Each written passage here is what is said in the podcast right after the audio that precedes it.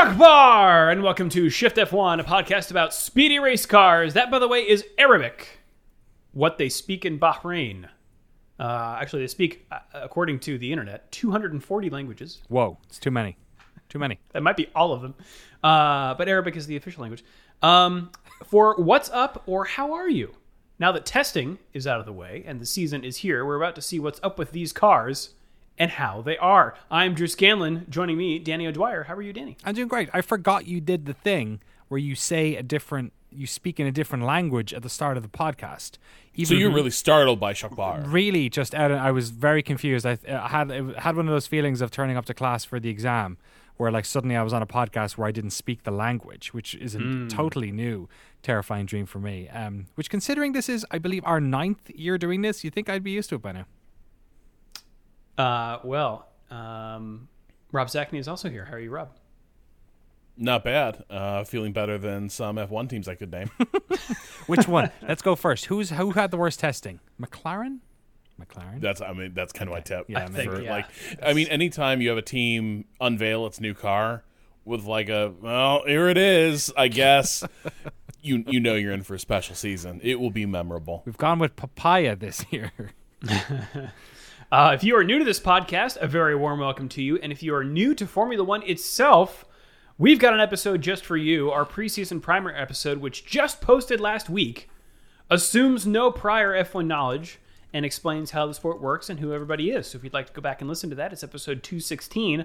Also, this show is supported entirely by our audience over at patreon.com slash shiftf1, where every month we release bonus podcasts and videos exclusively for our patrons that cover racing documentaries and films, F1 video games, experiments with other racing series, and a lot of weird things. So if you would like to support the show and get access to all of that fun stuff and the official Shift F1 Discord channel, head over to patreon.com slash shiftf1 or click the link in the show notes. What's going on this month, Danny?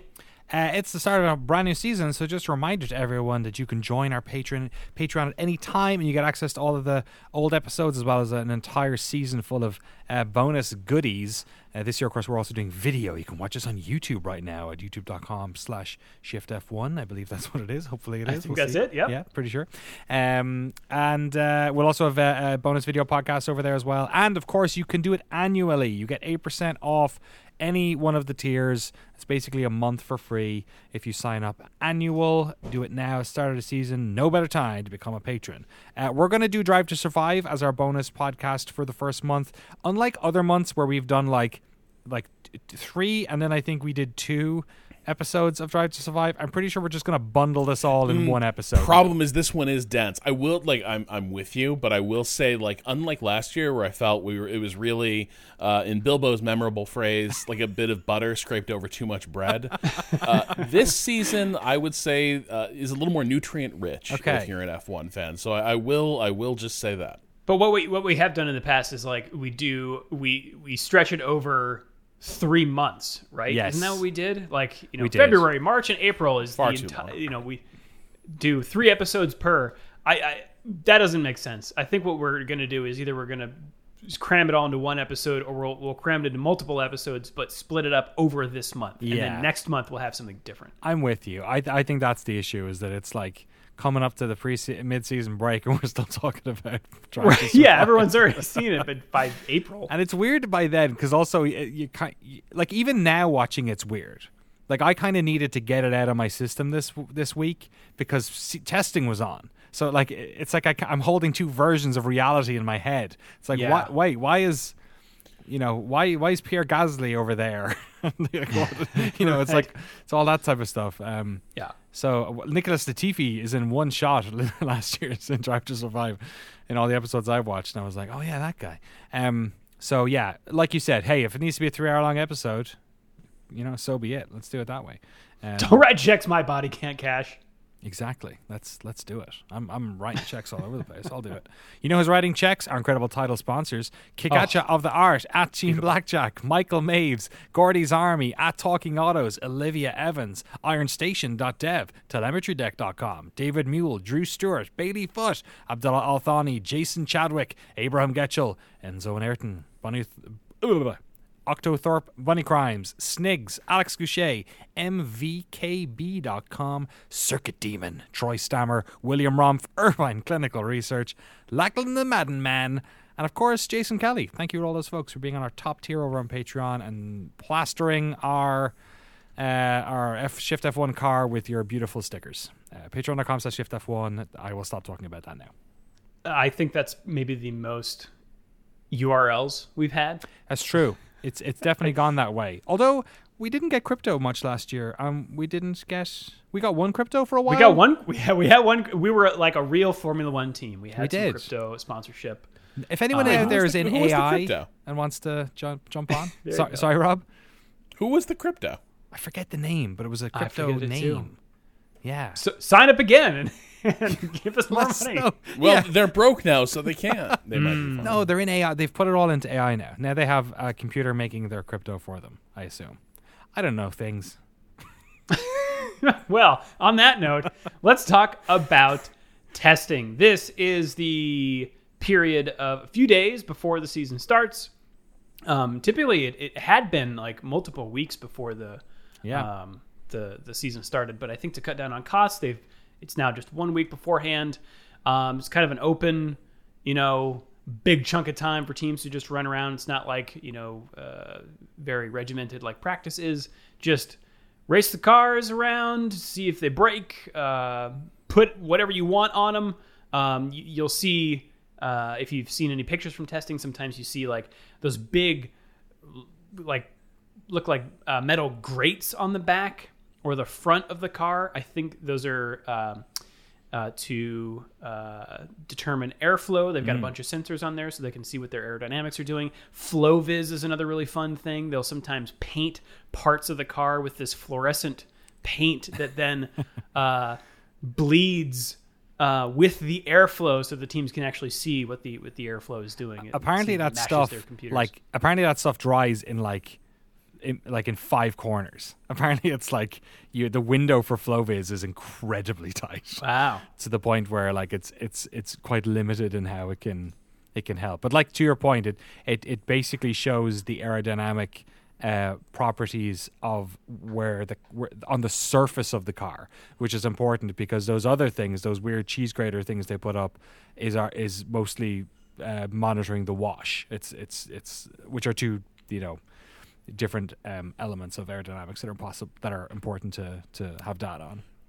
I realized this year, and maybe they've just started doing it differently this year, but I noticed that everyone seemed to do FlowViz just on one side of the car at a time, which makes sense because I suppose if you put it on both sides, you would get more data points, but then knowing which bit of FlowViz came from which side would get a bit confusing. But it does seem like they just tried to do one side so you can just see how uh, air spilling off, because, you know, it's symmetrical, air spilling off half the front wing, how, how the FlowViz is like winding up the nose and the body uh, from fr- from that airflow. So that was that was kind of the nifty thing. Because I I feel like in previous seasons, uh, cars wearing FlowViz, the whole front end would kind of be uh, gunked up, and this year they seemed a lot more choosy about where it went. Maybe that's remember the, it's the cost Williams- cap, is only, you're only allowed two cans of FlowViz. Maybe. uh, I remember Williams one year just painted their entire car. like, what? Help! What? What's going on? It's like the opposite Um, of, uh, of Mercedes this year, having put hardly any paint on their car. That is true. So, a few things to know about testing, uh, especially like trying to read the tea leaves from it. It can be pretty difficult. Uh, for one, teams aren't showing their all. Like they are, the, the term we use a lot is sandbagging. Um, uh, you, you can never tell whether teams have turned it up all the way because they, you know, they don't want to show their hand.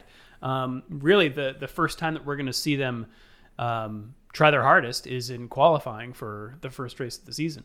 Uh, the, you also don't know whether the teams are running full fuel loads, which um, I learned from watching a little bit of testing that uh, a full fuel fuel load can cost you six seconds per lap That's wild. versus an empty tank, which Incredible. is that's a that's a big difference. Um, and uh, you also don't know necessarily whether teams have upgrades coming to uh, the first few races of the season. So even if a, a car performs relatively poorly in testing, they may have something that turns the season around. uh, or they might not. You know.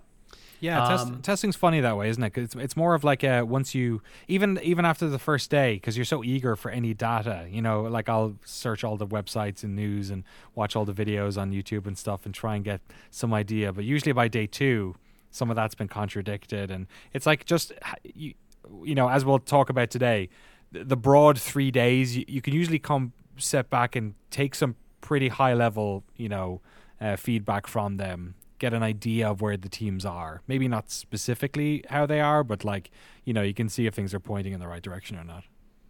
Yeah, it's it's it's like practice. It's really good for these sort of macro um, perspectives. You know, the season really is about reliability, and so you can kind of like if you're a really fast car but you blow up every race, then it's you're not going to get that many points. Um, and so that's something that you can again if if you know McLaren we'll talk about didn't have that like they weren't able to get their car out uh, for as many laps as everybody else uh, due to some reliability factors. Um, and so but it kind of cuts both ways you know. We might not see uh, reliability issues pop up in three days of testing right? Uh, they, they teams try their hardest to to shake out where the gremlins are but you just never know. So um, but that won't stop us from making some wild predictions. Absolutely. Uh, some blind guesses about where uh, things stand. Um, That's what podcasting Rob, let's start with yeah.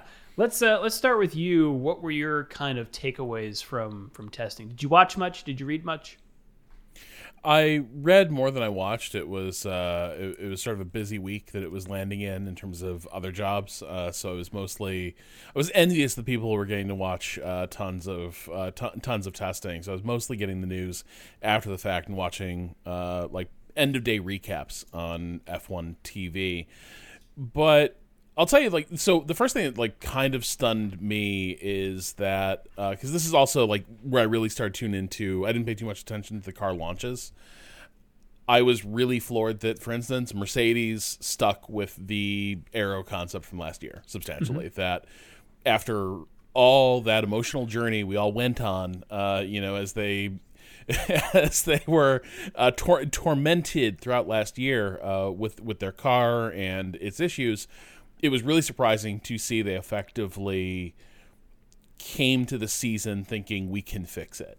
Uh, and and maybe maybe they can. Like there there have been changes to F1 regulations, uh, ride height in particular, that maybe bring that back in. But I don't know that that decision was vindicated by the early results we saw here at testing. Uh, you know, they didn't look they didn't look lost. It wasn't as bad as it was last year for them, but it didn't look great either. And so I, I think by by that measure, it's got to be uh, it's got to be disappointing. The thing that surprised the absolute hell out of me was that after the shabby performance we all saw from Aston Martin, I think, you know, on this show and I know in like our community Discord, there's a lot there's a lot of consensus that Aston Martin in some ways were the most disappointing F1 program on the grid, uh, given resources, expectations, and then performance.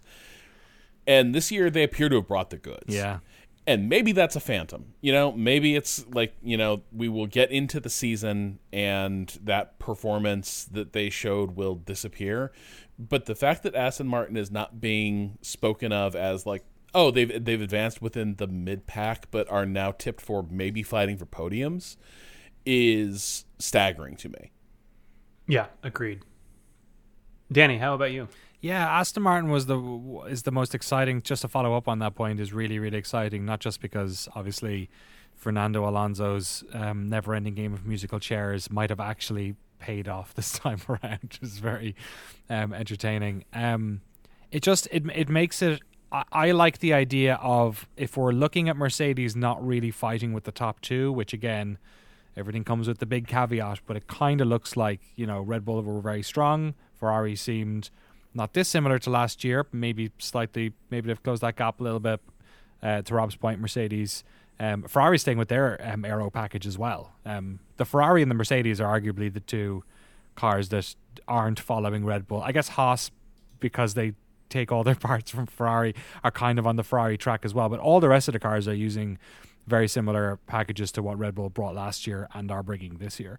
Um, so with Mercedes sort of doubling down on theirs and Ferrari, if Mercedes are off the off the the they were kind of in no man's land last year, basically. Like there wasn't really much downward pressure. So the idea that Aston Martin might be putting pressure on Mercedes, I think that's fun because we've not had like a little fight there for a while. We always talk about the mid pack.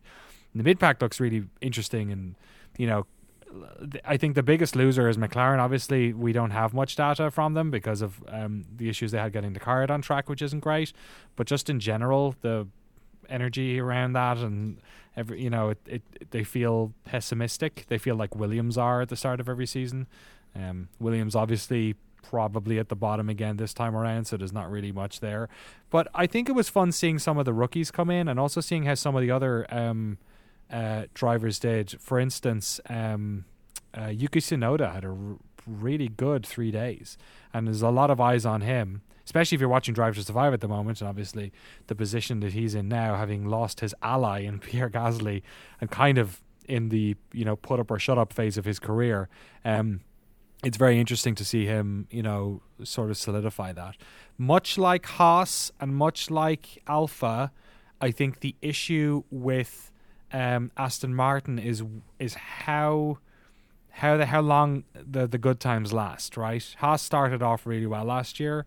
But one of the biggest problems is for a lot of these teams, especially teams like Haas, who buy so much of their um, equipment from, they outsource a lot of that sort of stuff, is mid-season development. And obviously, that's also where Red Bull completely just disappeared with the championship last year.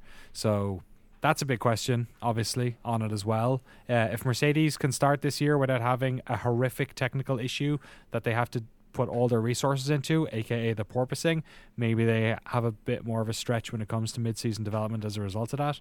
Um, but yeah, it's it it's not a crazy shift this year. It doesn't seem, but I think there's enough new drivers and in inter-team battles uh, to be interesting. And also, I'm just excited that for the idea of Alonso and Hamilton fighting for podiums. Oh man, yeah.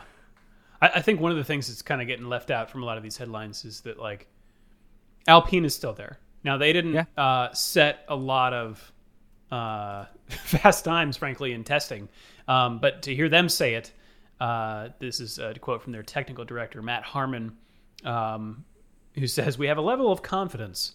Of course we do, because we're clearly not running the car at its full potential. Oh, nice. So they nice. are openly sandbagging. We're sandbagging. Uh, and you can just kind of tell from like photos and stuff that you know Pierre and uh, uh, Esteban just kind of look like yeah no no problem. It's just just you wait. Yeah. Uh, isn't that interesting? I think a lot of the talk last year was whether or not they'd butt heads but there is a real like vive la France kind of mm-hmm. energy over there now which is really cool.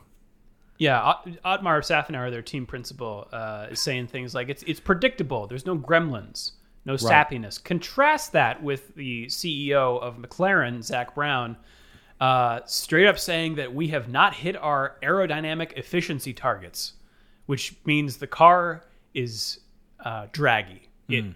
It hmm. not sleekly slicing through the air uh, in the way that they wanted, which seems like a tough thing to. I mean, I'm no aerodynamic specialist, but I think that's a big deal. Yeah. Uh, but as to your point, Danny, like that might be something that they can turn around partway through the season. Who knows? I saw something. Uh, there was a there was a follow on piece to this that Autosport published later. I don't have it in front of me, but trying to unpack what's going on at McLaren and something they allude to is that the McLaren and this is like quotes from people inside McLaren saying that the aerodynamics department needs some reinvestment that it's it's really not what it needs to be and I believe they also said they don't have a wind tunnel which doesn't make sense because uh, like I'd be floored Wait, if McLaren hasn't had a wind tunnel for for ages, unless they mean they just don't have a modern one. But at the very least, it sounds like they during their cost cutting, it seems like they may have cut pretty deeply into their aero staff and infrastructure, and this might be sort of the the reaping phase of that decision mm. that they they cut they cut into bone and they are not they, they are not able to stand up the kind of aero department that you need to sort of recover those like season to season like losses of performance uh, that that they've had. So you know it's th- there's a lot of alarming things about this, both for McLaren, and then I would also say maybe what it says about how the racing program is being run right now, and and maybe it was just that they were badly resource starved. You know, Zak Brown during uh, the opening stages of the pandemic was very openly concerned about the existential threat that like the lost season and and the impact of COVID could have on teams like McLaren and others.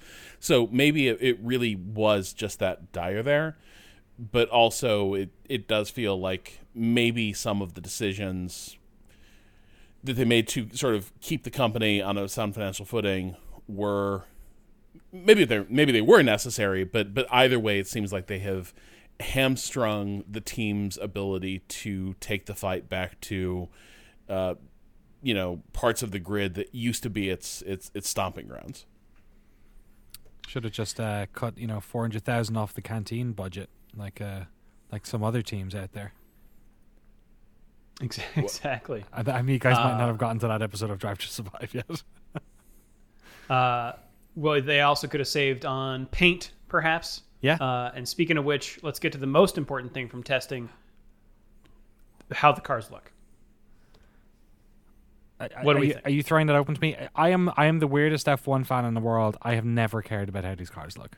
I'm so Wow. bad at this. Wow. This- I, I know. this podcast. Right. I know. I know. People like they love the they, they love the the the styles of the cars, the different eras of the cars. I like that. I like the different eras, I guess, a little bit more. But when it comes to the I don't know. I think since like in the 90s, I think there was a sort of a there was a singular tone of paint and then you had some big sponsorship stickers on it now. And now they're so multi-tonal and swiffy and they've like a million different tiny stickers that I just I'm completely checked out. Um there there is a sameness to them i will grant you and i think that is that is like the impact of the weight saving strategy so many of them have adopted the we alluded to this on the uh preseason primer but the fact that these teams are so thirsty for performance gains that they are not painting extensive portions of the of, of the car is kind of disappointing if you do like the livery, the pageantry of the liveries, uh, as it were, because you know carbon fiber, it, it's sort of naturally a black weave uh, Yes. that, you know that, that it, that comes in as, and teams are just not painting it because the paint weighs too much, and you're not you're not going to beat Red Bull with a painted car, I guess. And, like, and so. yeah, like um, yeah, we do see a lot of two tones where the second tone is black. um, McLaren because they have their two tone of the little of the the orange and teal. They've gone for the you know early aughts action movie poster c- uh, colors. Um, I think they're the worst offender because they've just pulled back a lot of that color and there's just so much black on it now. It With just the seems- and the Google Chrome wheels. The Chrome it's- logo. oh, I didn't just- notice that. It's on the I wheels. could not. Bel Drew, thank you for bringing that oh, up. It is wow. one of the ugliest. It's like It's so many it's colors. You know Such a bad logo, Yeah, and it's so awful on that fuselage. It reminds me of like when you see an old timey ad for like you know I don't know a, Doctor whatever's Doctor magic McGillicuddy's pills. snake oil treatment or something Yeah. like that. Yeah, and there's like 18 different fonts Yeah. in the ad. Yeah. That's what their car feels like to me, which is a shame Yeah. because in the past it has looked really, really cool. But I think you can do really well with big chunks of black because I think the Mercedes looks really good. It is just Yeah. black with that swoosh. Um, and my personal favorite is uh, the Alfa Romeo. I think that is a pretty car. Yeah, I can see. Yeah, I can see it. The, the, it almost has like a. I, I want to compare the red of that to the red of the Ferrari because that's a, like a, a- It's a darker one, obviously, but it it looks mm-hmm. very more- Ferrari in some of these pictures. Yeah. it it definitely does. Like sometimes on the, on the track, especially, sometimes I see that red, and I'm like, that's just that's just Ferrari red. Yeah. And but I will say I think Ferrari does a good job of masking how much of their car is black because like they're shot from above generally, and so the the black on their on their car gets sort of lost amid the suspension elements element suspension elements and the shadows. And so it still reads as a Ferrari, even though so much of it is just sort of uh, black, un- un- unpainted. I, uh, you know, I like I kind of miss. I, I was just thinking, like you know, old time, old timey as a, a car I always loved was the uh, BAR Lucky Strike Yeah. uh, car with the and this was when they were starting to ba- uh, ban cigarette advertising in a ton of the markets so they would write different messages in the lucky strike logo uh, which was which was terrific stuff Not unlike Um, Mission Winnow. in fairness. yeah. so I'll, I'll say this what's, what's funny is so gulf oil uh, now sponsors williams right and Mm-hmm. they're the ones who have that iconic uh, teal and papaya like color scheme Yeah. that mclaren is now sort of taken as their own Right. and so all that's left for gulf oil with williams is to just be like a second tone of blue Hmm. on the williams chassis uh, if i were if i were gulf oil i would feel i, I would feel very cheated by mclaren yeah. Well, I, the the brand on the Williams that I most enjoy is Duracell because they just went and painted a battery up at the intake at the top. It looks perfect. That's good stuff. I think it's Although it- hilarious. It is a little bit like, but but but also Formula E exists. Maybe you should be Well, over yeah, there. also there's that. Um, I like the uh, the the uh, Alpine pink that they're going to run for the first three races. Oh yeah, Um, of course. That's a good look. That's a good. We are, we're all a Force India fans. You know, we're all we like the pink. The pink. I like the I like the blue and pink a lot too. I think I actually think that livery is pretty sensational. Um, I think the AlphaTauri livery looks like I, I like generally how it looks, but man, that Flexbox sponsorship looks terrible. Uh, like that big old Flexbox logo that doesn't go with anything. No. Uh, it's it's kind of an ugly graphic design. It's it's a real mess on a car that otherwise looks, you know, ki- kind of fun. Uh, as I understand it, what that car should really have on it is a big for sale sign. But Uh, Haas to me looks like the fake uh, livery that you get in a uh, video game. yeah That's the yeah. that's the default. I'm not. I, I don't. I don't like the liberal application of uh, no paint on that one as well. I think it looks a little bit. It looks I mean, they've always been looks- utilitarian. that's true. It looks less Russian. I mean, it would do. That's like- true. But it, just remember how Russian it looked last year. Like yes. it looked, uh, and at the wrong time. it looked very Russian at the wrong time. Um, the Red Bull looks identical to last year's, so that's Yeah, nice. boring. I, I appreciate there. Hey, look, if it ain't broke, you know, we don't. Same we Ferrari. have- I think that's a good looking car. it looks yeah, it looks good. Yeah, it, yeah. It, I, I don't mean that in jest either. It does look nice, and obviously they had all that uh, CFD or wind tunnel time they weren't allowed to use, so they were like, ah, let's just roll the same car, then it's fine. well, and what a flex now too. Like, see that car over there? Yeah. We painted every square centimeter of it. Did they on the Red Bull? It does. Uh, it looks does like not it. look like they left too much bare carbon, right, 'cause it's uh, blue. carbon fiber on it. Like I guess above the floor plate, there's there's a fair bit of uh, carbon fiber, but mostly they've That's s- funny. they've stayed with that like navy blue. It's, Yeah. it's funny because they didn't even need to. It's not like the car's white. They could have gotten away with blue more than most of these teams. Yeah, Aston Martin looks the same too. It's fine. Yeah. Yeah. Not a fan of McLaren or Haas. Uh, do we want to do like predictions, or did we just kind of just do that? I don't How know. do Do we we? Yeah, I don't Who, know. who do we think is going to come in? Do we think it's going to be like? I think it's going to be Red Bull.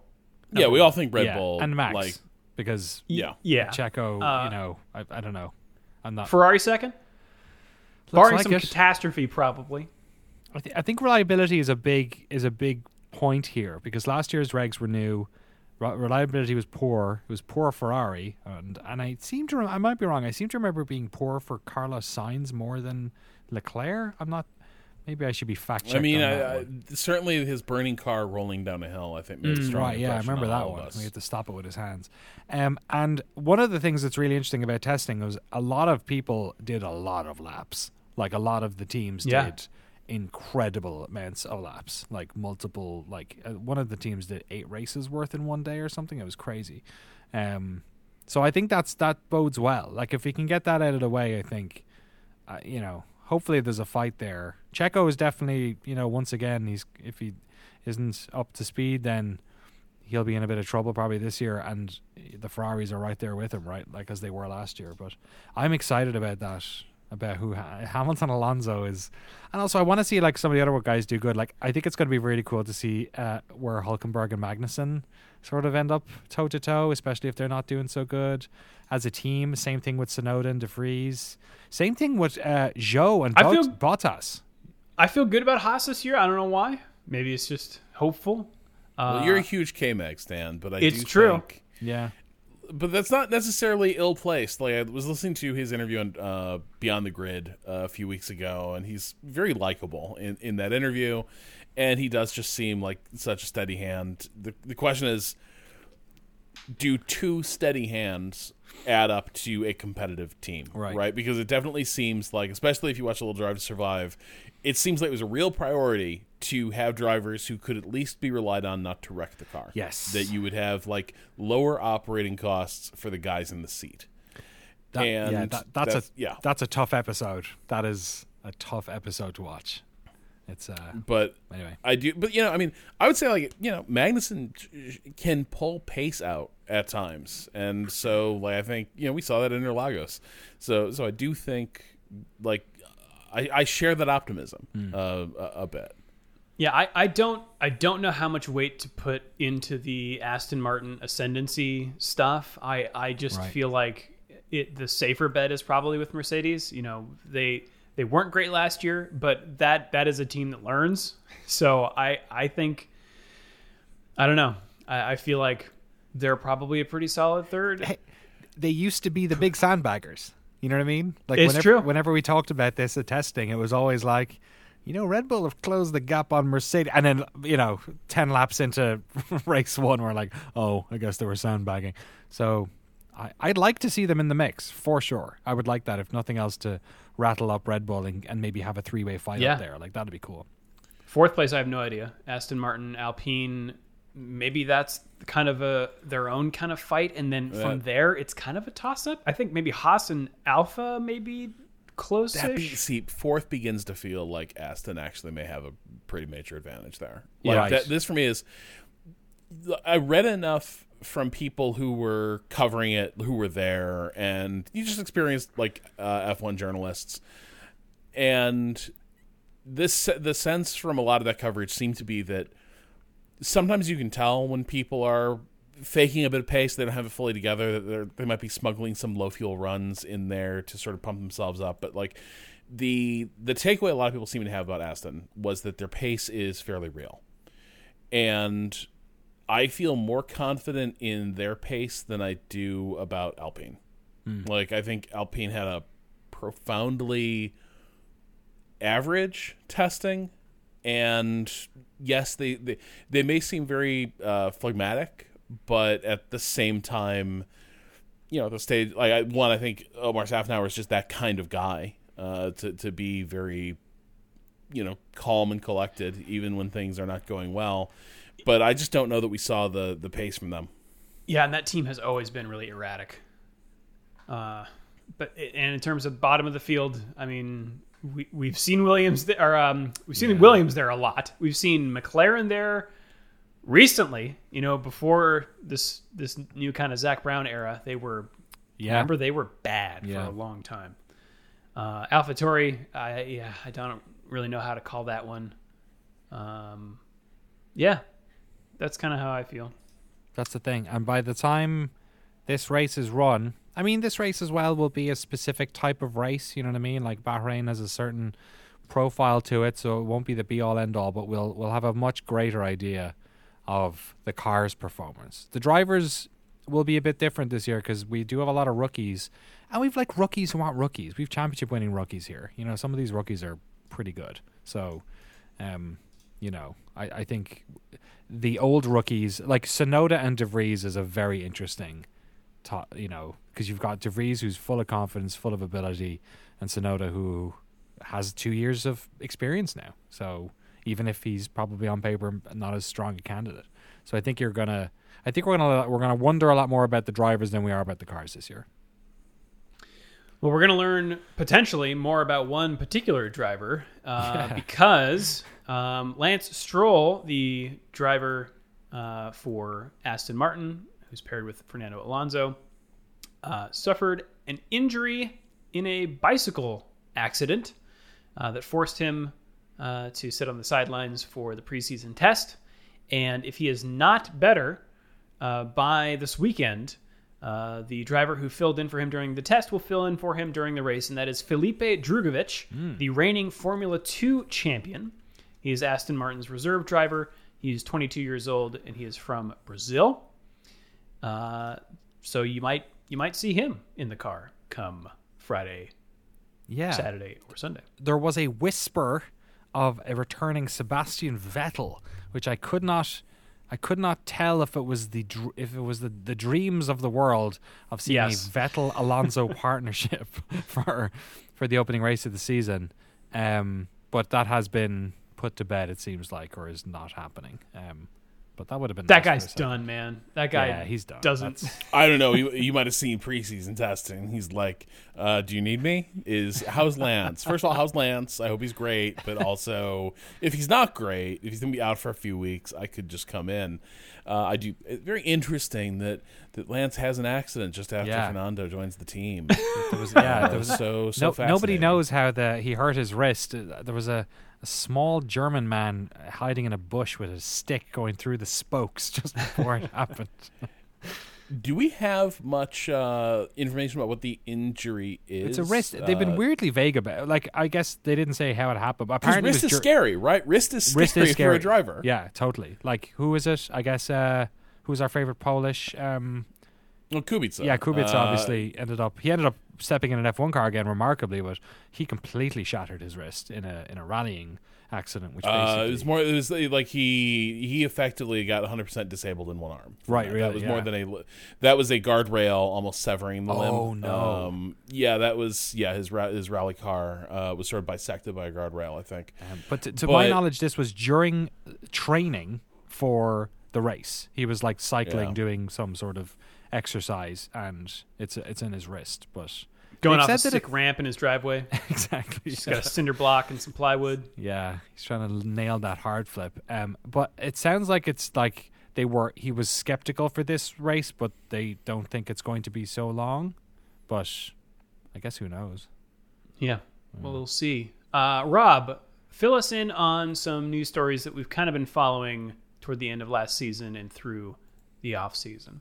Oh gosh. Uh, so I think one of the first things we probably need to talk about is what's been called like this gag rule or speech ban uh, that was sort of put forth by the FIA uh, as part of their sporting regulations. And This might actually Like be a this- good opportunity. Sorry to interrupt right at the start here, but the so the FIA is the governing body of world motorsport.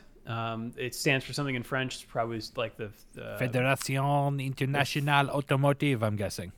there you go, the International Automotive Federation. Um, I'm gonna Google that. that then, you know, and Formula One is a separate entity, but they are part of the FIA.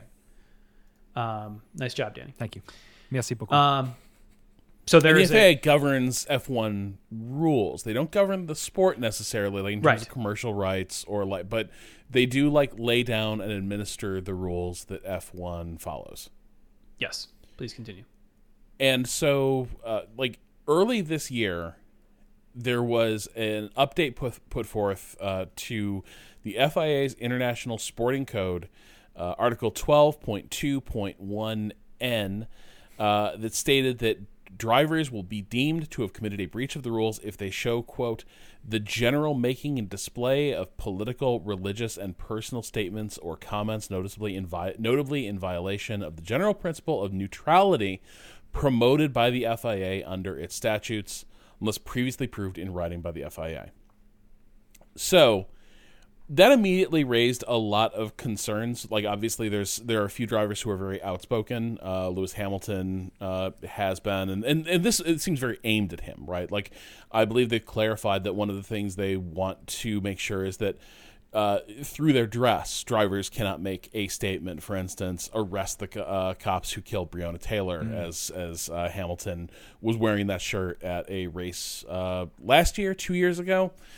Um, but it, but even like among drivers who you would consider less politically engaged, all of all of them had their hackles raised by this, and just generally it seemed to offend their sense of individuality, right? Like you know, people like a lot of these guys are not necessarily looking to make political statements, but the vibe was kind of like, "I'll be damned if you can tell me I can't," Yeah. because you don't know. I don't know what I'm going to choose to care about uh, one day. I don't know when I might want to to speak up. And there's been this weird. There's been this weird game being played where the FIA, without walking back the rule, has said that oh, it's just not going to be. You know, people were misunderstanding it. It's not going to be that bad. And this is where uh, Stefano uh, Domenicali, who's the CEO of F1, uh, he has been out there saying that obviously it's F1 doesn't want to gag its drivers. You know, this is th- this is being overstated, uh, and it's not going to be like a, a, a gag rule on drivers. But that didn't really that didn't really mesh with uh, the clarification the FIA offered.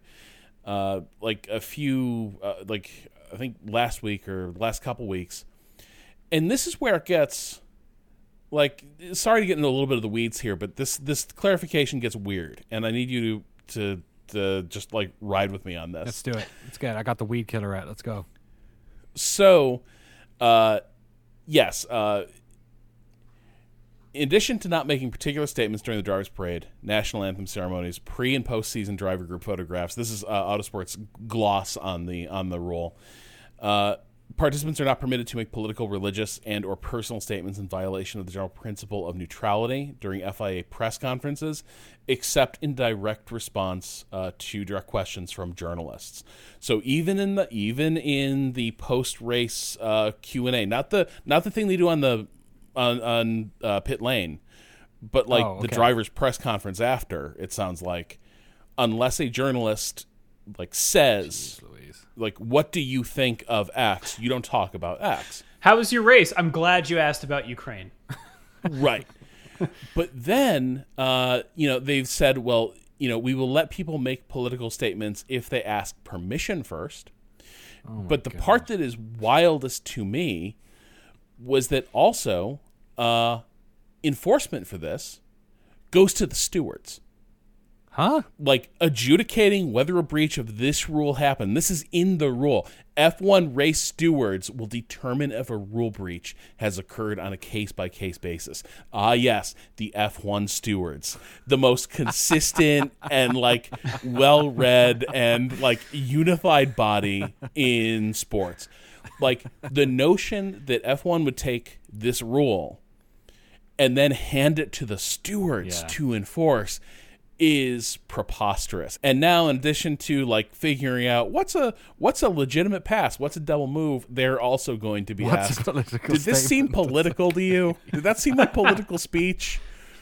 And so this obviously didn't go over well. Uh, drivers actually got more forceful Yeah. in the wake of that about like they're just not they're just not into into this rule. They don't think it's right. This is this is a pretty widely shared. Like uh, Valtteri has said this. Uh, Lando Norris, Verstappen, like nobody likes it. Christian Horner has been out there uh, also saying it, it doesn't seem like a, a a wise rule in the background of all this, this is all being pushed by FIA President uh, Ben Sulayem, who was the new FIA president around the time of Abu Dhabi 2021, uh, and he this this rule sort of comes like from, if not him, certainly his sort of stewardship of of the FIA. He's where where he's had.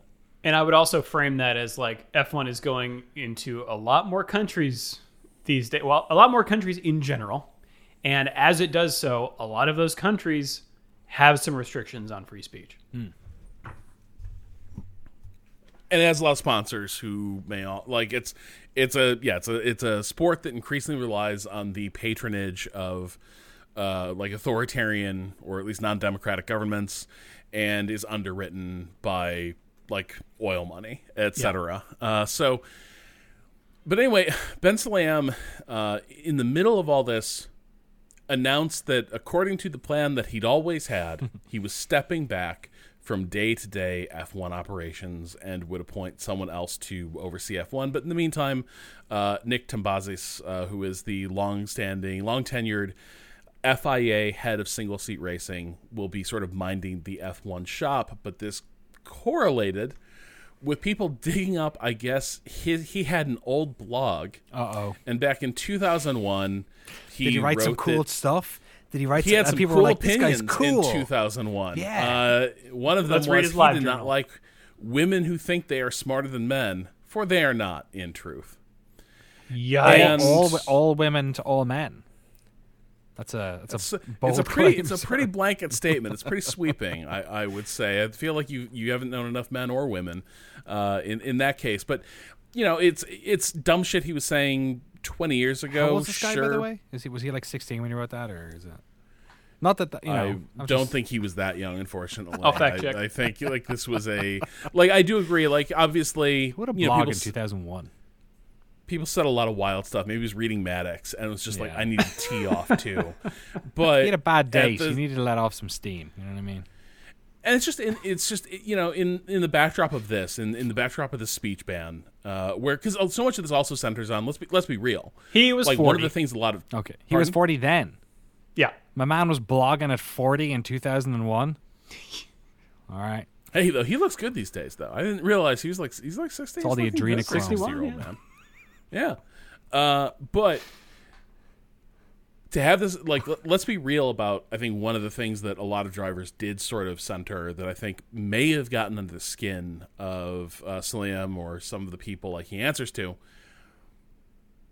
as they started racing more in countries like qatar saudi arabia uh, bahrain you saw a lot of drivers but particularly seb wearing lgbt uh, colors flags rainbow helmets and these are countries that are particularly repressive uh, with regards to like queer identity and women.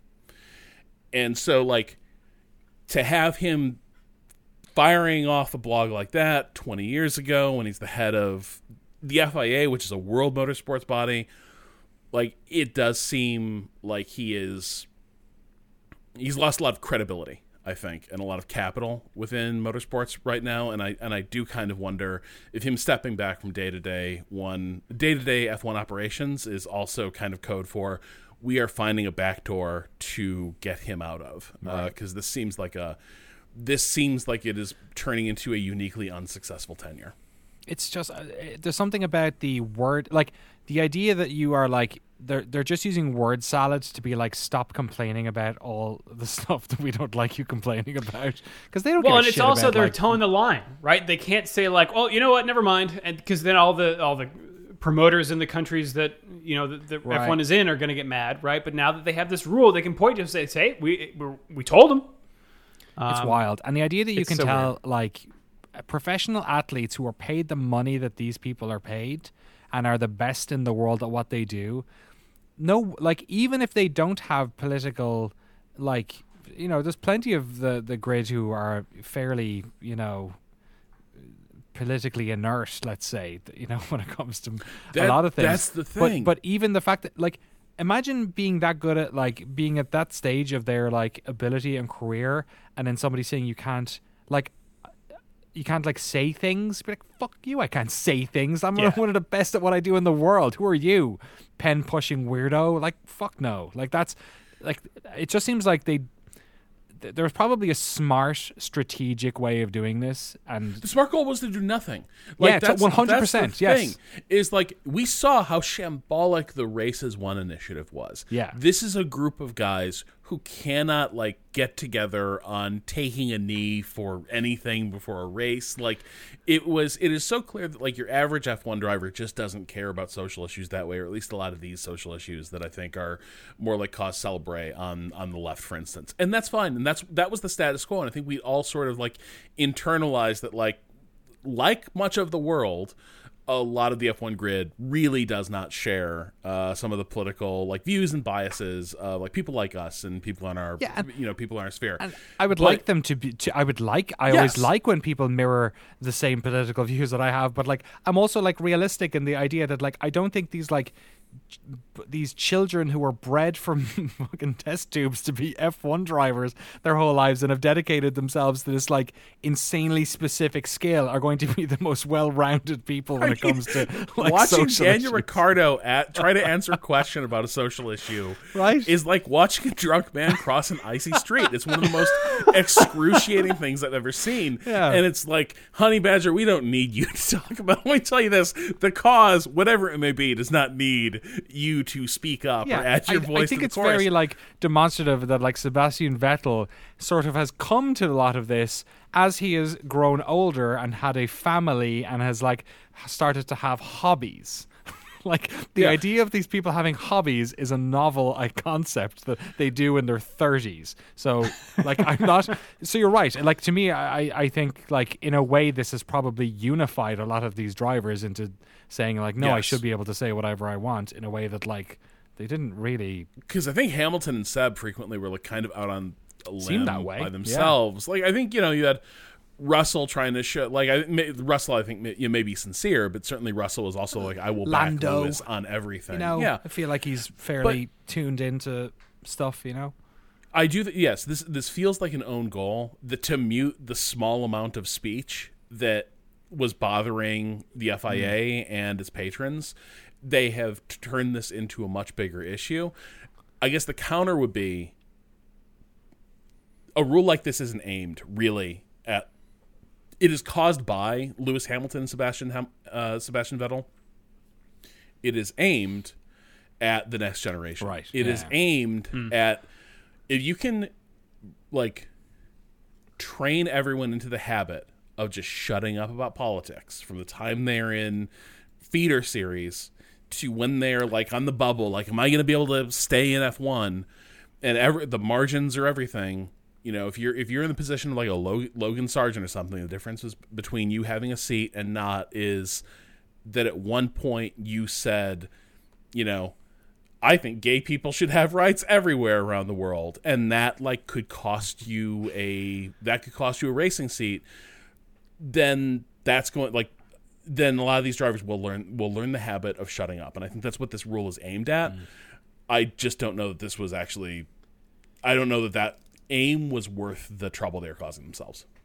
Well, speaking of racing seats, Rob, what is the next story? Oh man.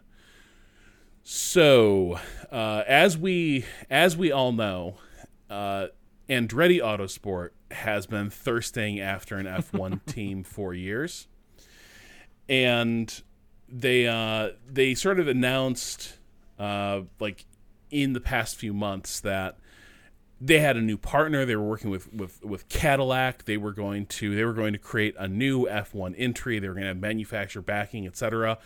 And they had tried to win some support from win, within the F1 paddock, and the response has been uh, more than frosty. The entire thing, both like and like Michael Andretti's way about way of going about this business, and sort of the way he's engaged with the teams, has rankled a lot of people in F1. But fundamentally, this comes down to the fact that F1 as a whole, there's, there's a few pressures. F1 as a whole uh, is worth a lot more than it was a few years ago because it is, a, much more popular global sport. TV rights are you know expected to you know bring in more and more. The prize pool does not increase with the number of teams that are involved. It is a set percentage of like F1's revenues. So if it goes from 10 teams to 11 teams, that prize pool is diluted. There's not more money. It does not mean more money for everyone. It means that a it means a smaller split for everybody. Baked into like F1 rules was an anti-dilution fee of 200 million dollars to prevent like anyone coming in with a new entry would have to pay 200 million to the other teams. And that was effectively to cover at least, or at least defray the loss of that annual revenue from the prize money split as well as compensate for the dilution of the value of your F1 team now that, you know, there would be 11 instead of 10. And now the argument from a lot of the teams is, you know, sport's worth more. 200 million doesn't come close to compensating uh, the loss of value we'd experience if there were another team. And furthermore, we just don't think we need uh, more teams. We think everything is it, like everyone is doing great. Uh, there are no weak teams anymore. Everyone's making enough money to field a credible entrant in F1. Yeah, you're shaking your head, and so am I, right? Like that's that's that's crap. We we know this is a highly stratified sport. It's not like we're washing like serious great competitors, but that's been the argument. But as this thing sort of churns forward, there is a movement to get uh, to increase the anti-dilution fee to six hundred million dollars. That's three times as much. Yes, and the implication seemed like part of this is that the the it, I believe that may have been the money that uh Sauber just went for. It is, but it, Oh, when it's they very sold to clearly a Audi. Sauber. They're saying set the market. Okay. Yeah. So this is we now have a the teams now say we now know, have a figure for the value of an F1 team. And effectively what that would mean is he could either pay a 600 million dollar fee or he could buy a team, Team, which yeah. at this point would be cheaper. Hmm. And this is where it begin like I begin like obviously this is like very cartel behavior. It's a small like oligopolistic market you know every, like everyone's protecting their seat. But like think about this.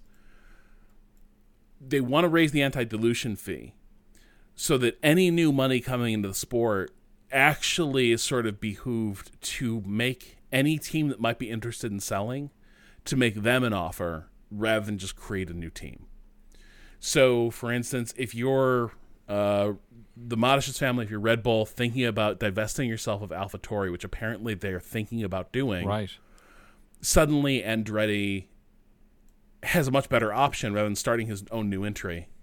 Just buy the entire organization with all its Well, yeah, because it's not stuff. only going to be the anti-dilution fee that he is spending money on; it's going to be spinning up a Formula One team. Yeah. Like that's Yep. you, you pay two hundred million dollars, that gets you to zero. That gets you Yep. in, and then you got to do everything else. So you could just buy a team for. I mean, but you're being Hard- forced to buy a team you didn't want to, right? It's like it is artificially inflating the cost of entry to protect the value of existing teams. Yeah. So that's that's the part of that that really that really kind of rankles with me. Right. Yeah. Like you're sitting there thinking I can start a good F1 program from from scratch, but because of this huge hurdle, you basically are forced to deal with in a lot of cases like, you know, let's be honest, like some sort of back marker. Well, not that AlphaTauri is, but you know what I mean. Yeah. You are you are kind of forced to buy s- y- y- your your best option is to buy a lesser team uh, for a wild amount of money because it is just so artificially expensive to get in the sport in the first place. So where is this? This is not in stone yet. This is just a proposal, or this is just what every, all the other teams want.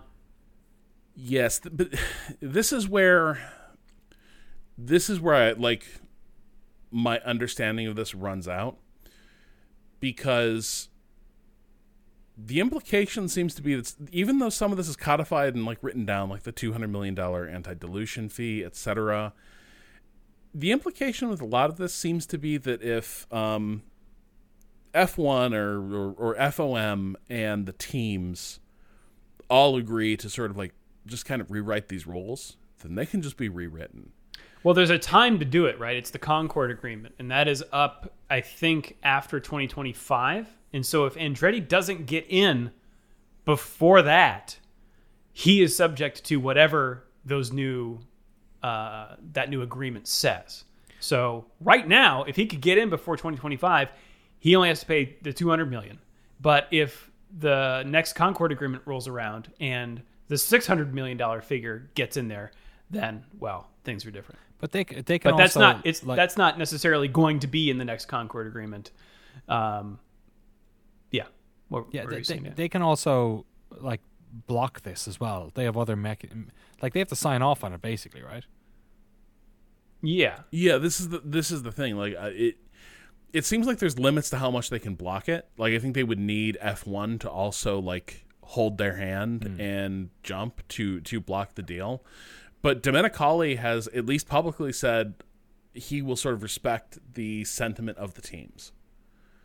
So, like, this has become a really kind of ugly process. Um, it's Business like you often know, is, right? This is like yeah, I mean it's it's kind of shocking though. It it has turned uh, what should be a good thing for the sport, probably right. Like lots of people being interested to get in, and it has turned it very much into a, a lot of rent seeking. I would say from a sport that formerly would have been thrilled to have new new entrants. yeah. If this had uh, happened show up. like 15 years ago, or yeah, if there were, at a time where there was multiple teams heading towards bankruptcy, and there was a real worry that we wouldn't have 20 cars on a grid like back in Yeah. you know mid aughts or whatever, I can definitely see. But yeah, like it, it's kind of to be expected in a way during a boom time, right? That they're going to they're going to try and squeeze that stone as as much as they can. Oh, is I found a money paragraph. Uh, this is in the Autosport piece on this. The existing teams want also want to change the 2025 fee as agreed in the current Concorde, despite the entry bid process having already got underway. A procedure for such a change exists, and the 10 current teams and the organization would have to agree unanimously to increase the fee. Okay, hmm. After months of debate, it, seems it appears that such a move is close to happening. which Wow. presumably makes That would be big, and that would be quite an upset. And it would, it would make sense for the high teams because it stops, it creates a barrier to entry, and it would make a sense for the teams at the bottom who, who wants because like if you- if you are one of the ten teams and then suddenly you're able to like be in a position where you might be bought out, like that in and of itself could increase the the cost of your team on the market. Like you are more valuable at that stage, um, especially if it's like a no brainer because like you acquire a team, you can leverage against the team you just bought for funds as well. You can't do that if you just pay a bill. Although I wonder how that how that would work as well. Do you end up like yeah, like spending 600 million in one go or do you sp- do it over the course of 20 years? Who knows? Who knows? We're no accountants or economists here. Well, it's drama all the way down, including at Ferrari, Rob. Yeah, uh, just a quick hit here. Uh, so Frederick Frederick Vasseur, when he came in, did the usual thing of I'm just coming up to speed at Ferrari, not making taking any action yet. I'm just seeing how things work here. I don't want to assign blame for anything that happened last year. uh, cut to a couple weeks later, he's apparently seen enough. Uh, Ferrari uh, has moved its uh, strategy chief uh, to uh, Inaki Rueda to a factory role. Uh, he is so he is out as their as their strategy guy. Is he the guy with the curly hair and the glasses? That's a great question. You know, yeah, if you yeah, watch no, yeah, now Yes, if you watch I Drive know to Survive, I've been watching Drive. No, uh, no, it is not. it's not It is not. because that guy seems sure some He gave he gave off panicked vibes in. Drive to Survive. There's a guy on the pit wall that Yeah. you're like that. Things do not seem to be going well. But yeah, it's not him. That guy, it's not him. All right, he dodged a bullet. There you go. Uh, and last bit here, Danny, what's up with the F1 Academy? Yes, the F1 Academy, if you need a reminder, is the uh, sort of feeder series that they have started up uh, in a way to uh, promote uh, women drivers within the sport uh, of open wheel racing, similar to you know W Series, which we've covered a lot over the years. Um, this one though is being run by F1, and they're going to have seven races on F1 weekends, and they have announced where those uh, F1 those F1 Academy races are going to be in 2023. They are going to be in round one, the Red Bull Ring in Austria, round two, Valencia, Spain, round three. So I guess not all of them in F1 races. Uh, round three, Circuit yeah, correction. It's, it's F1 tracks. Only one of them is at an F1 race weekend. The last oh, one. is that the COTA one, the final? Yeah. Yeah. Killer. Okay. Uh, spoilers. Uh, so Barcelona for round three, uh, Zandvoort for round four, Monza for round five. Uh, everyone's favorite Paul Ricard for round six, squeezed in there somehow. And uh, yes, to Drew's point, Circuit of the Americas will be the final uh, on the twentieth, twenty second of October for their seventh round. They have also announced the first uh, driver, uh, ART. Um, has announced the 25 year old Swiss racer racer Lena Buhler. Um, I believe what's happening is that there are uh, t- five teams with three There's- cars each. Right, and they're I think they're all Formula Two teams. It's like ART, Yes, Carlin, think you're High right. it's like all your Formula Two favorites They're all familiar names. Yes. our fielding teams. Yeah, Yeah. So look forward to that's that. That's awesome. When does it kick, kick off? Oh, when was the first one? Sorry, I just dropped it off April, a second ago. I think. The A1 ring one. It has gone from my screen. All right, well, I'll pull that up. Uh, you get to Bahrain, Danny. I will. Tell it's on the about it. 28th of April, 29th Great. of April. But yes, we're going to Bahrain, which, speaking of all of these racetracks expanding into the Middle East, this was the first one back in 2004. I remember when it was new. It is terrifying to think that it has almost been 20 years since we first started racing in Bahrain, but uh, that's that's it. Um, uh, people may, may remember, though, that the first 10 races in Bahrain, or rather the first nine races, were day races. Um, before it turned into a night race. And night races didn't exist until 2008 with Singapore uh, starting that trend, which we have now seen expanded into multiple uh, circuits. Uh, but for the most part, uh, Bahrain has been a, f- a- a decent track, actually. Um, whether it was day or night. It's gone through some changes. Those changes now seem like ancient history, but in my head, I still remember the old arena section in Sector 2. Uh, it's been shortened somewhat. It's 57 laps, 5.4 kilometers, or 3.4 miles. And the three sectors, I won't do a full breakdown of this track as we've sort of learned that the audio version of that is not particularly effective. But if you want to imagine in your head that the three sectors of this one are fairly easy to understand. The first sector of it is a very high speed, uh, sort of mid gear cornering. Uh, uh, I, there's two straightaways and a couple of high speed turns. Uh, the second is the sort of inner complex of the track, much more interesting corners, uh, low speed turns, turn 10 before the second DRS straight is very, or the third, sorry, DRS straight is very interesting. Actually, I think that's technically the second DRS straight because the start finish straight would be number three. Um, uh, before that, it's a little kind of a crazy little off camber corkscrew, and then the third is basically two turns. It's like flat out um, until you hit back. They really just took a triangle, lopped off the top, Totally. and dangled a little racing circuit from the, uh, Yeah. you know, from from what used to be the top. What so, like yes, like no other Tilkedromes. this one looks like it was built on an airfield, but it wasn't. You know what I mean? Like uh, That's the- true, yeah. Three sort of- big straights. Exactly. The triangular Four, nature of those, Yeah. it's very Silverstone esque kind of. Um, but it's just a lot more compact. It's not that long and it folds in on itself. Yeah, it's a, it's a, always an interesting uh, track on the weekend because uh, you know the, the, the, the first and second or first and third practices and qualifying happen, or rather first and third practice happen at weird times of the the day that are not demonstrative of the track itself. So second practice and qualifying, uh, because they take place later in the night, um, are more so that way. Uh, one uh, environmental thing to be wary of here is the wind. Uh, some years it plays very little part. Some play years it plays a lot of a part. Um, this is the second year of these regs, so they've probably dialed in their aero a bit. And I th- also th- believe that ground effect cars don't necessarily feel uh, so much of the ill effects of these crosswinds um, as the previous generation of cars did.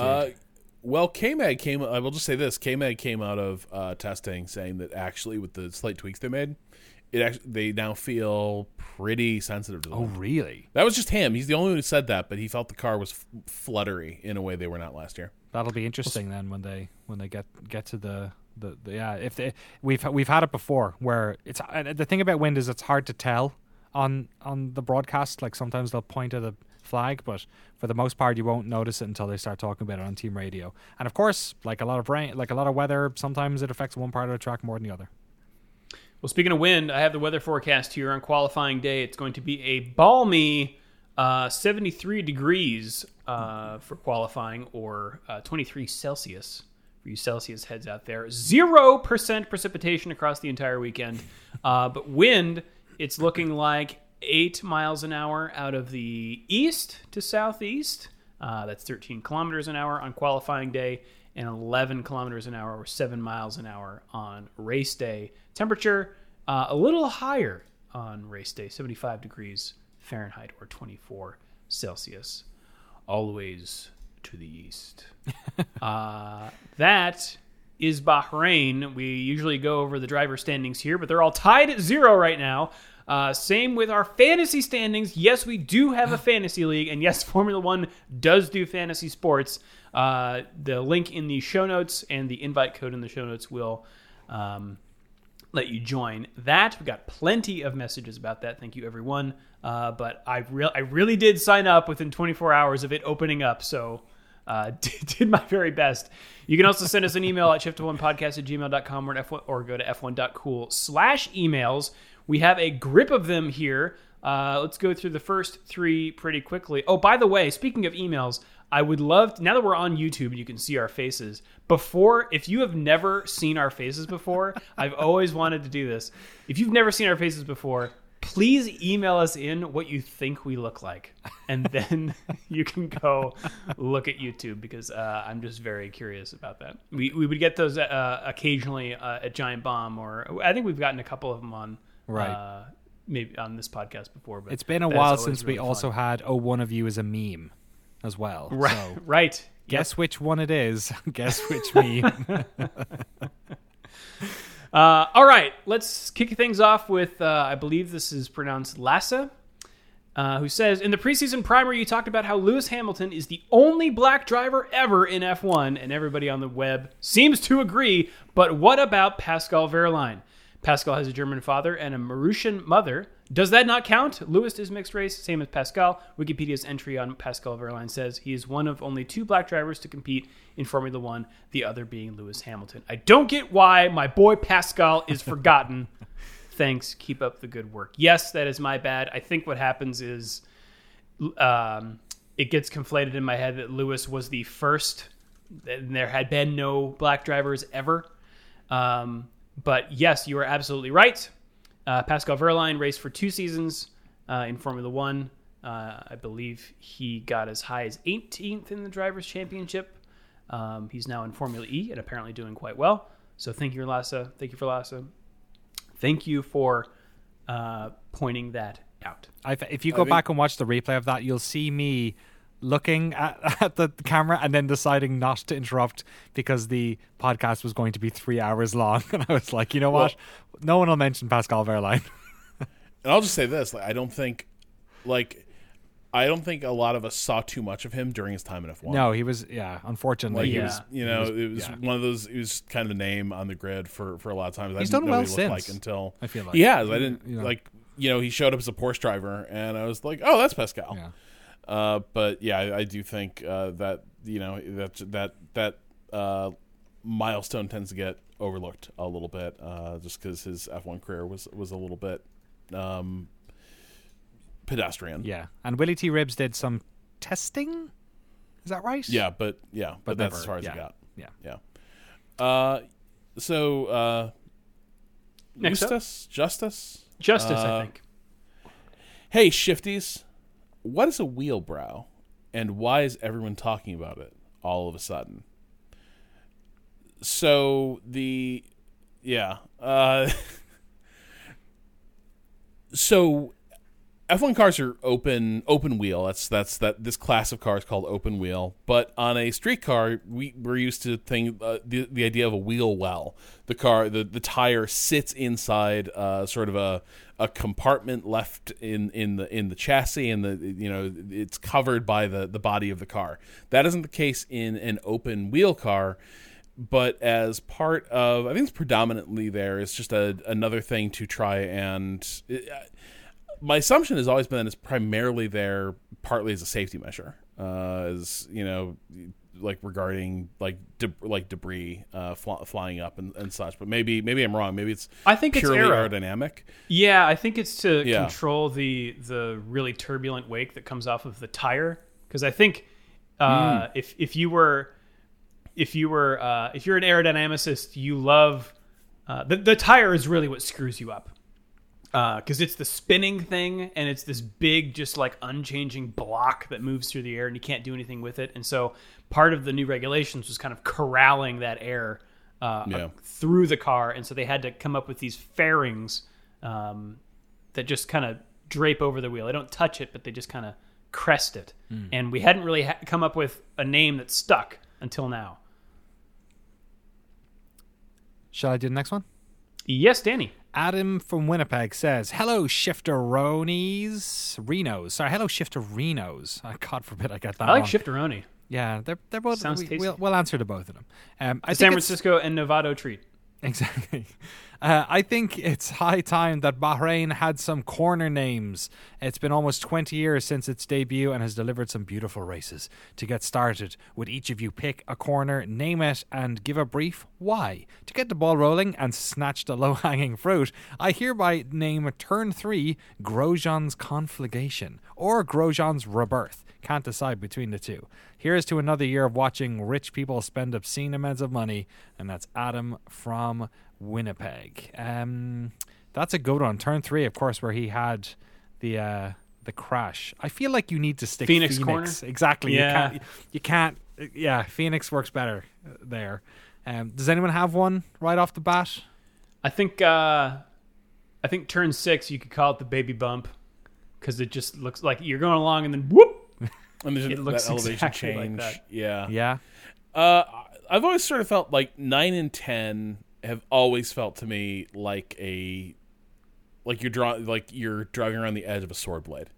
Like so, gi- given the setting, I might call it like the scimitar or Yes. Oh, something. that's but good. like because you you come in and like nine is a fast corner, but you start narrowing fast into this really tight ten that you have to do like really extensive trail breaking to make the corner, and for some reason, I guess because these F1 drivers are pretty good, they do it all the time. They don't have a lot of incidents here. Me playing any sim with this with this with this track, I'm like, how do I like? I am either losing a ton of time in sector two, and the little robo engineer is like, mm, "You're losing a lot of time in sector two. and I'm like, "Yeah, I know, I losing know." a lot of or I'm flying two. off the track. yeah, exactly. Yeah. Yeah, that's way scimitar is really good. I was gonna, I was gonna call it like the baby corkscrew because it's kind of like a like a tiny version of the Laguna Seca, um, uh, but it, it doesn't have enough uh, height change. I think what I'd like to call is turn twelve going up to thirteen because it's such a hill. That whole thing is just like straight up. It reminds me of the um, uh, the the Bears in the Night up Spook Hill, which is something I remember my dad Oh. telling me when I was a kid, and I've since uh, told that story to my daughter many times um, uh, from that famous book. So Spook Hill, I think I'd like to call twelve. Nice. All right. Uh, next one here is a little long, but I think it's a perfect op- opportunity to dive into it at the first race of the season here. Adrian, aka at Sawaba, writes in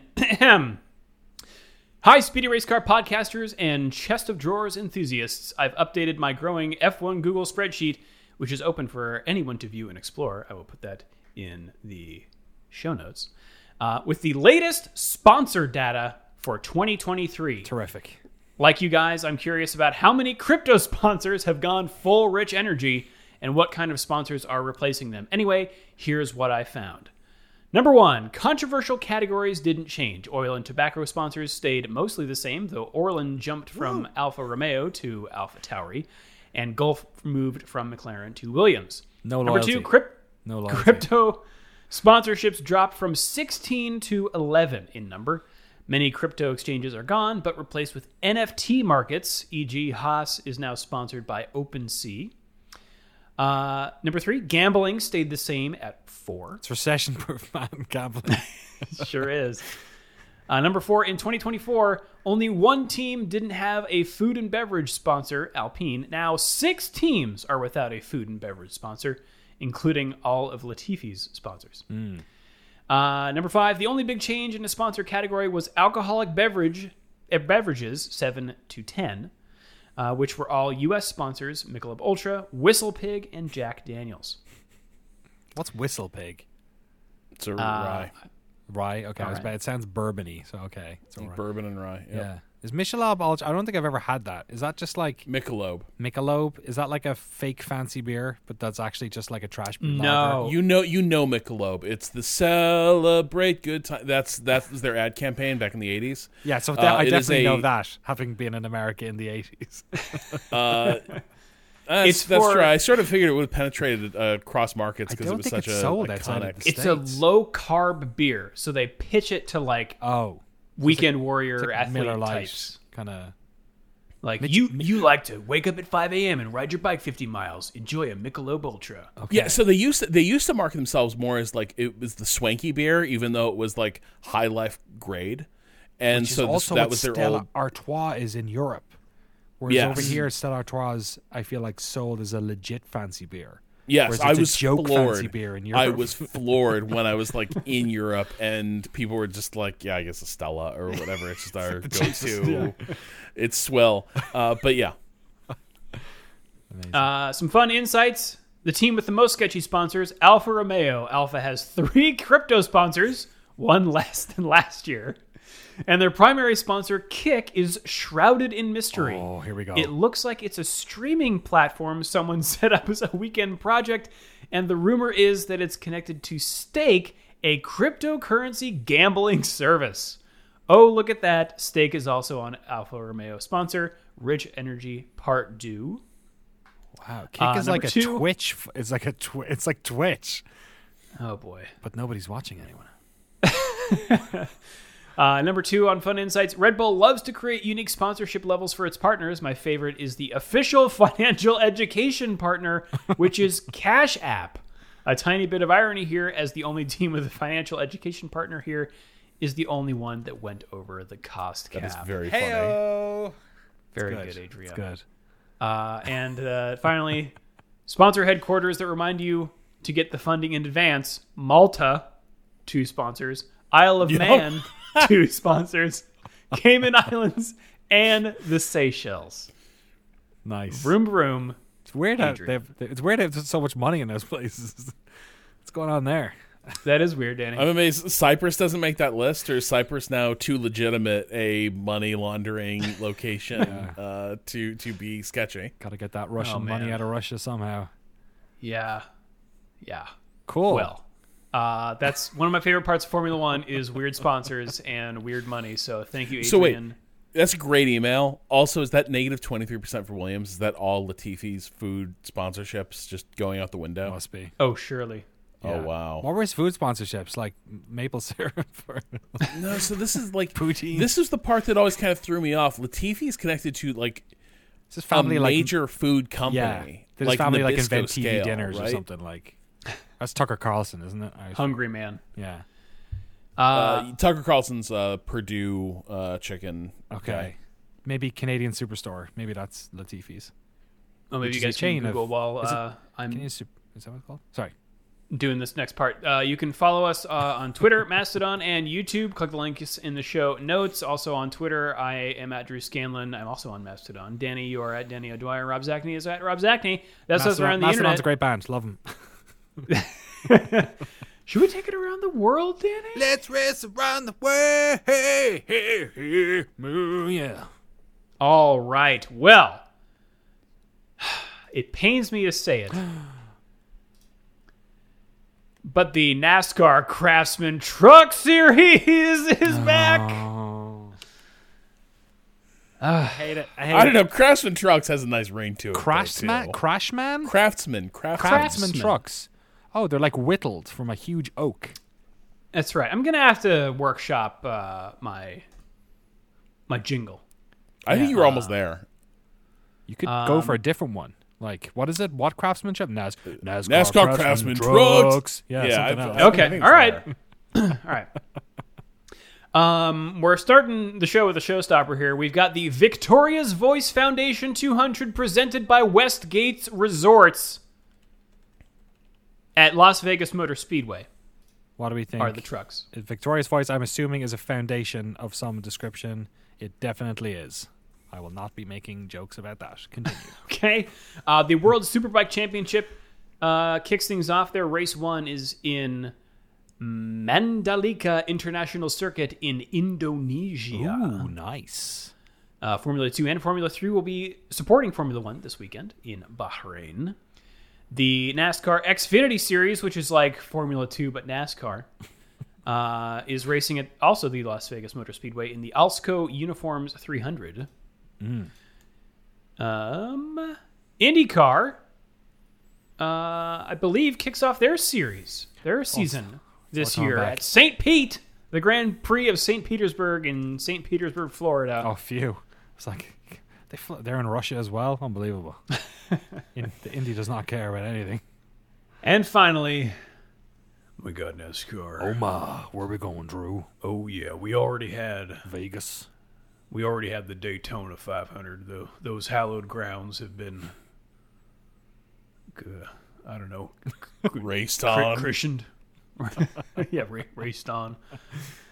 Uh, but uh, we're also in the other hallowed grounds, Las Vegas, for the Pennzoil 400 presented by Jiffy Lube. Ooh, lube up, lube up, and go to Vegas. That's what they say. That's what the This tourism Vegas motto. Yeah, it's the, that's the exactly yeah the hallowed ground, hallowed grounds because of all the all the people buried in that desert. You know what I mean? Wow. Okay. I've Uh, seen Casino. Uh, Formula One. Maybe you've heard of it. It's also kicking off this weekend, starting on Friday at 6:30 a.m. Eastern Time on E ESPN2, followed by Free Practice 2 at 10 a.m. Eastern, also E ESPN2. Saturday, Free Practice 3 is at 6:30 a.m. on E ESPN2, and qualifying uh, 10 a.m. also on E ESPN2. But the race, everyone, Sunday at 10 a.m. Eastern on ESPN. European Sports And- Network. That's that's that's what it stands for, uh, and that's what's happening this weekend. But you know what's happening today? What's happening? Danny's today? about to tell you. Well, what, did happens happen today, in the past? My wife got me this great Formula One on this day book, which I'm going to read out at the end of each podcast to let you know some beautiful historical facts about Formula One. This podcast is going up on Wednesday, March 1st. So let's go back to March 1st and read what happened in the past. Two British world champions got their seasons off to the best possible start on this day. First, Jackie Stewart in 1969, who took victory in the South African Grand Prix at Kyamali, Kyala- Kyalami. He took yeah. Kalami. He took the lead at the end of the first lap from Jack Brabham and stayed there until the checkered flag to win. Uh, sorry, first lap to win the first race of the season, in which he would claim uh, the first of his three drivers' titles. Also on this day in 1992, Nigel Mansell laid down a marker to the rest of the paddock with his dominant performance in the South African Grand Prix, also at Kyal- Kyalami. Uh, no one had come near him in qualifying and in the race he sprinted away to win from Riccardo Patrese, his teammate in the other Williams Renault. It was a snapshot of how the rest of the season will play out, with Mansell finally winning the World Championship after coming so close three times before. It's always wow, funny. So if one of the uh, one of the British drivers sees his shadow this weekend and wins the race, exactly, yeah. you can guarantee George Russell is just waiting for the moment. championship. That's right. Yeah.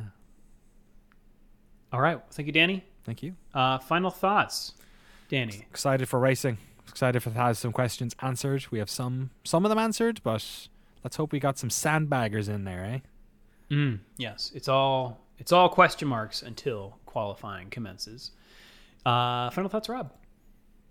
Yeah, I'm also hoping uh, lots of people were sandbagging, and that Red Bull wasn't.